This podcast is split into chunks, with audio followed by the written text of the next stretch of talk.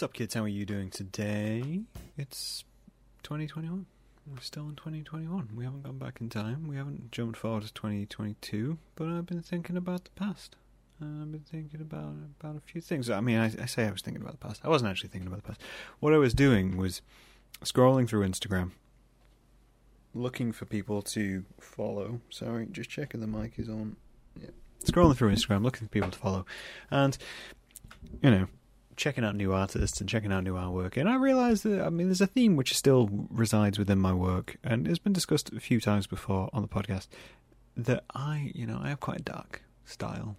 I have, dark, dark tone to a lot of the work I do. Some people see the work I create as quite negative, um, a bit pessimistic, uh, and uh, overall a bit, a bit, bit horror esque. This was a comment I got recently on my stream. Someone asked me if I if I create things intentionally within the horror world. There's a couple of paintings which are behind me, which you can't see, not paintings, digital drawings, uh, and, and they're, they're a little horror-y, I guess. they they've got a little bit of horrific imagery in them. The T-shirt which I put up over December, it's like a severed hand with like fingers and and threads going inside the skin. And yeah, I get it, right? I get, I get it. There's like a dark style to it, uh, which kind of resides through my work. Still, I think I've mentioned this one before. Is a friend of mine during uh, when I was at college was looking through my sketchbook, and someone asked him what he was looking at, and he's like, "Oh, I'm looking at Graham's work." And they went, "Oh, well, that's a, this looks a little weird." And he's like, "Graham just makes work that makes you want to kill yourself." And I was like, "Yeah, yeah, basically I do." You know, but nowadays I don't. Nowadays I feel like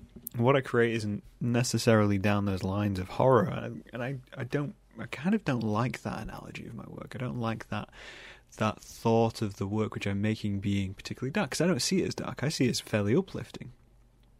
But you know, to tell you a story of my life, this has been a trope of my life for a very long time, all the way back to, well, to year seven type thing. So let's take you back. Let's take a journey through Graham's childhood. Strap yourselves in. We're going back to year seven.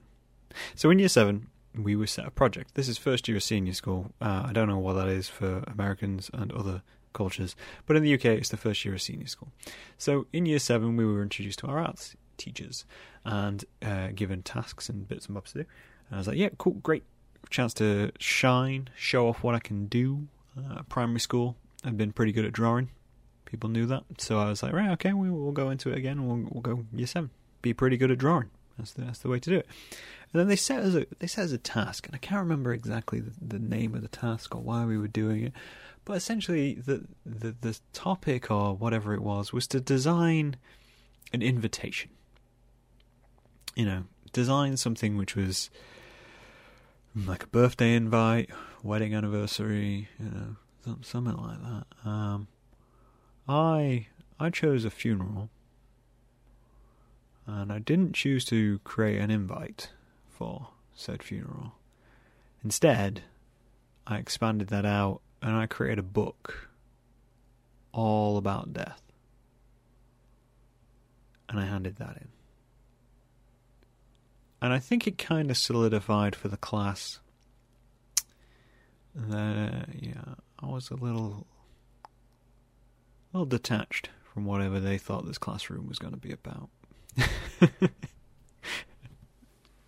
it's what I do. I, you know, I've done that's that's a theme which has kind of continued through my work. I take whatever topic you give me, uh, subject, and I bend it. You know, I'll, I'll make what I want to make. I don't remember what actually inspired me to make the book.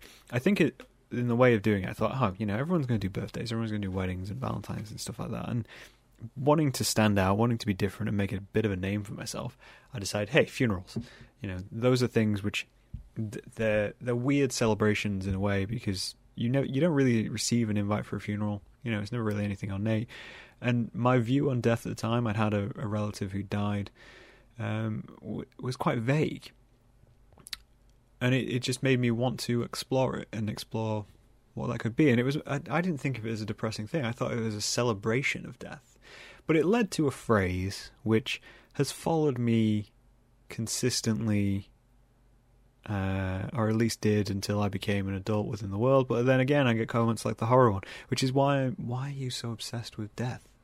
You know, for a while I was the kid who made the funeral book, the death book, um, and yeah, you know, I'm a grebo. There's no way around that. I'm a grebo, a grab, a goth. Uh, in, in, later years, the the term became emo. Whatever you want to label it, I'm an alternative guy. There's not much I can really do to adjust that. That's just musical tastes and visuals. Uh, I wear a lot of black, and it, it, became this moniker of you know being a little obsessed with the death and obsessed with dark things. And I would. This is the thing. I wouldn't say I'm obsessed. To me, right, obsession is where you have something in your life and it dominates every aspect of your life. I'm a fairly positive person in general. You know, you talk to me and I don't I'm not a person who's going to dismantle you. I'm I'm there to to build and uplift. And I do that through having been through my life. And I, I think, um, and it, it's just one of those things. I, I don't see it as obsession with death. It's more like it's it's fascination, it's curiosity, and I in a way I don't I, I what confuses me is I don't understand how people aren't slightly interested in it. You know, I, I've I've had friends who we've talked about passings and and funerals and and death, and I realise it's very close to the surface for a lot of people, but in that same sense, you know, it makes them sad, and they can't talk about it. They can't talk about it in any way, shape, or form. Whereas me, I'm you know, I've lost family members and I see that as a very sad thing. But at the same time, there's this. I don't get how someone can look at something like death, like not being here, and not be somewhat fascinated by it. You know, because you can't experience it. You know, you don't remember what was there before you. You don't remember life before being. You're not going to remember life after being. Therefore, it's a puzzle which has so much so much context to it, and then people keep throwing symbolism at it and themology and all these different things. And I don't get how anyone can enter this life, think there's an end to this life, and just go, actually, no, yeah, I don't want to talk about them. That to me sounds impossible. To me, that sounds like absolute denial of one of the major parts of life. You need to, you have to be comfortable with that. Personally, for me, you know, again, I get people have different lives, but it just became one of these things. I'm not. It's not obsession with death. It's just fascination. It's just curiosity of this thing, especially like so during school. To say you back, so year seven, I obviously I made this book. Um, and it was it was filled with death. Right? So I, I went through local papers and I cut out stories where things had died. You know, there was a story about two kids who mutilated a dog that went in there. There was a obituaries that went in there. There's a chance if you were you had a family member die during um, the years I was in year seven, whatever year that was. Uh, yeah, your obituary ended up in my art project. There's there's a fair amount of that overlapping there. I found you know funeral directors and pictures of coffins, and I threw them all in there. And I wasn't it wasn't me trying to adhere a theme because at this time I wasn't really music based either. I hadn't gotten into a lot of that stuff. This was just me going, "Oh my god, look at this huge untapped subject which nobody wants to talk about.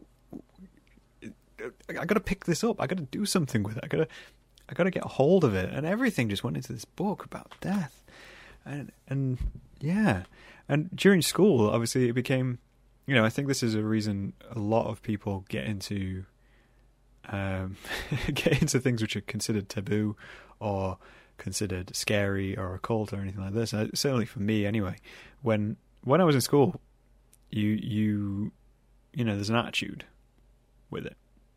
It's an attitude you kind of have to embody, um, and you start, from my personal view, you start getting into these things because you want a way to make the people who make you feel uncomfortable feel uncomfortable.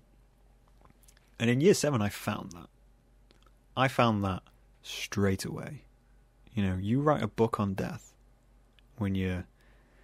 How old would I have been? You know, I can't remember how old. Like 11, 12, and you write a book on death, and your entire class sits there and looks at you and goes, "You're fucking weird." I found it. You know, I found I found that foothold, which made me go, "Hey, all right." For a long time, I've not been able to get a reaction out of any of you. I just found a way to get a reaction out of you. I just found the key to what makes you insecure, and I'm very comfortable with it. Therefore, I'm probably going to exploit that to stop you affecting me. And I did. You know, that that's that. There's no. I don't feel like there's any shame or any.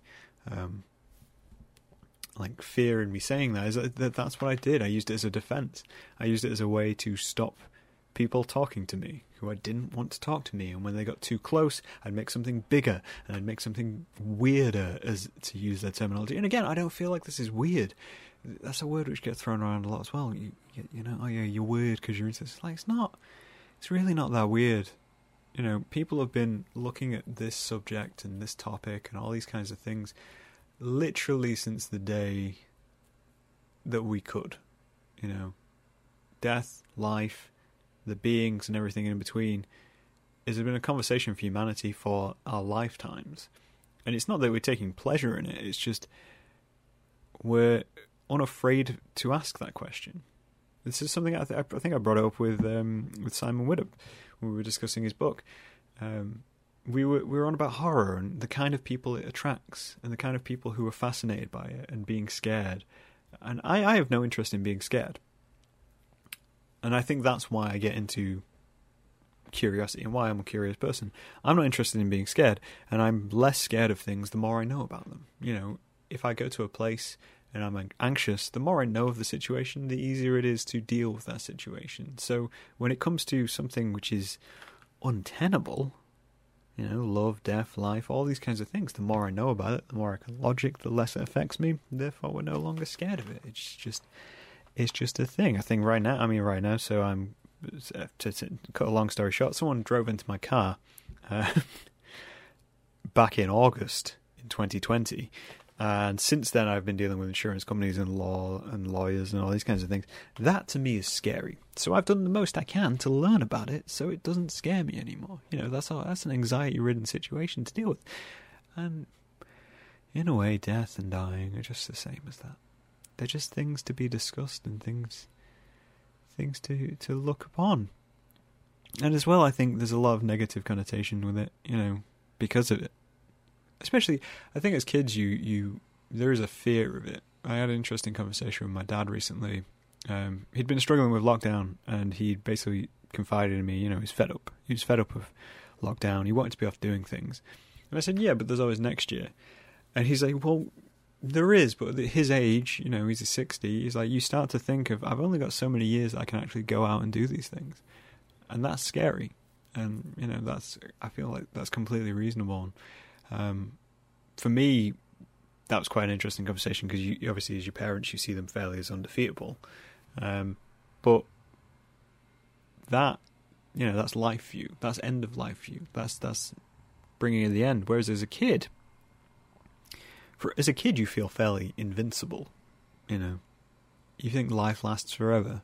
You know, you're nine, ten years old. You look at your parents and go, "What are you like? You must be like two hundred years old. You know, you've lived forever. You've done all these things. You know, oh, life is so long. We'll be fine." And then you're, you know, twenty years down the line, uh, nearly turning thirty, and you start thinking, "Oh shit." oh dear, life has an end. And then some people panic at that age. But as kids, it's a scary subject. That whole idea is, is uncomprehendable. Um, and probably why I got into it. You know, at a time when you're insecure about everything, you're you're insecure about the world around you, the people around you. You keep getting threatened, or I did in my case. Um, the whole idea of death seems quite comforting. It's it's a it's an ideal which scares everybody else, but you can look into and say, "Hey, I'm completely comfortable with this." Also, yeah, uh, things just stopping when my life sucks. That's that's a fairly easy aspect to go into. You know, I my mum um, still worries about me um, being so closely connected with the subject and the themes and the topics. Uh, she she vividly told me one day she kept having nightmares that she'd come downstairs in her house and find me hanging in the bathroom. And I, you know, you hear that, and I'm like, okay, that seems like an overreaction. And then I look back at my work and I go, yes, from the outside, actually, I get it. You know, from the outside, I, I completely understand it. And it's the same when people get into music. Um, and they see a lot of the symbolism and the ideology. I got thinking about this the other day. Uh, I was listening to Good Charlotte's, I think it's Chronicles of Life and Death album, and I was th- listening to that, and there's a song in that called Hold On. I think it's called Hold On, and it's all about preventing suicide. You know, it's all about keeping living. That if you feel like you're at your edge, the the lyrics are Hold On. If you feel like letting go, that is a song on an album which is the Chronicles of Life and Death. If you don't know anything about Good Charlotte, they're they're they're, pop punk, but the symbolism and imagery they use is very gothic. It's very it's very death. It's very um, you know romantic goth. So you kind of look at it, and as a as an outsider who's never really been involved in that kind of subject matter, you would look at it and you go, "Oh no, this is just full of depressing music, and it's all about killing yourself." And I completely understand that. I completely understand where you'd come from, but you've got to give the time of day to it to understand what it's on about. Know, the same with Marilyn Manson. He's probably the biggest poster boy of my generation for things like this. You know, associated with all kinds of things. People keep trying to label things to him. Um, but when you actually listen to the content of the songs, none of it's about taking your own life. Most of it's about taking control of your life, taking control of the things around you and helping you understand that the people around you are reacting in the way they are, as I just kind of said, because they don't understand it. Um, and obviously, that's combined with a lot of aggression and um, and progression within within songs. I mean, even now, like I, had one of my t-shirts on my website is the um, "Drink Coffee, Get Fucked, Die Young" t-shirt. It makes me think a lot. Of, that's I'm quite proud of that t-shirt because it, it embodies a lot of layers of concept, even though it is fairly overtly dark. Um, you know, the, the image is a skull made of coffee, and you, you can kind of look at it and go, okay. And then the, the great thing about that T-shirt is that when you sit, depending on the back size of your chair, depends what message you get. and that's yeah, work evolves, people evolve. Um, I guess I don't even know why I started recording this. I got thinking about it. I was looking at an artist who makes things uh, she makes uh, taxidermy uh, animals into religious icons, and I thought that was really interesting. And I started looking at it, thinking this is the kind of stuff where, you know, the people I'd gone to class with would sit and say, "What? Why are you so fucking weird? And why are you doing this?" And I'm like, "Well, maybe it's not me being weird. Maybe it's just your discomfort with the subject matter. Also, it's not obsession. It's not me wanting to die or anything like that. It's just." Me trying to understand that one aspect of life which everyone seems to seem to be ignoring at the time, um, and formatting it into a better use. You know, artists and bands evolve over time. I always find that interesting. Of listening to music and listening to a lot of the bands I listened to when I was younger, seeing how they evolved as musicians and artists, it shows that transition from people who before they got famous were you know angsty and angry and just full of passion to more conceptual subject matters. Bon Jovi recently released a new album. Um, huge Bon Jovi fan, and she didn't like his new album because it was very political. And I said to her, "Well, that's interesting because you like all his other work." And she said, "Yeah, because the other work is about his life. It's about day to day. It's about you know love, happiness, enjoying yourself, or his old country, and all this kind of stuff, and very, very surface level stuff, stuff, but stuff everyone can relate to. Whereas when he went more political with it, it's a lot of American politics, which my mum can't relate to. She listened to it and said, "Well, this isn't for me. This isn't something which I can relate to."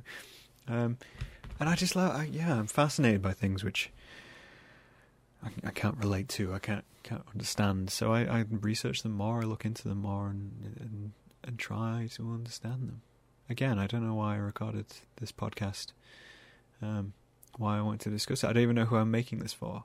I feel I feel like a lot of people who are interested in the work I make and may even listen to the podcast, um, you're all very similar to me, which is nice, by the way. It's really nice from my point of view to know uh, there's a connection to my work with other people because it, it means something.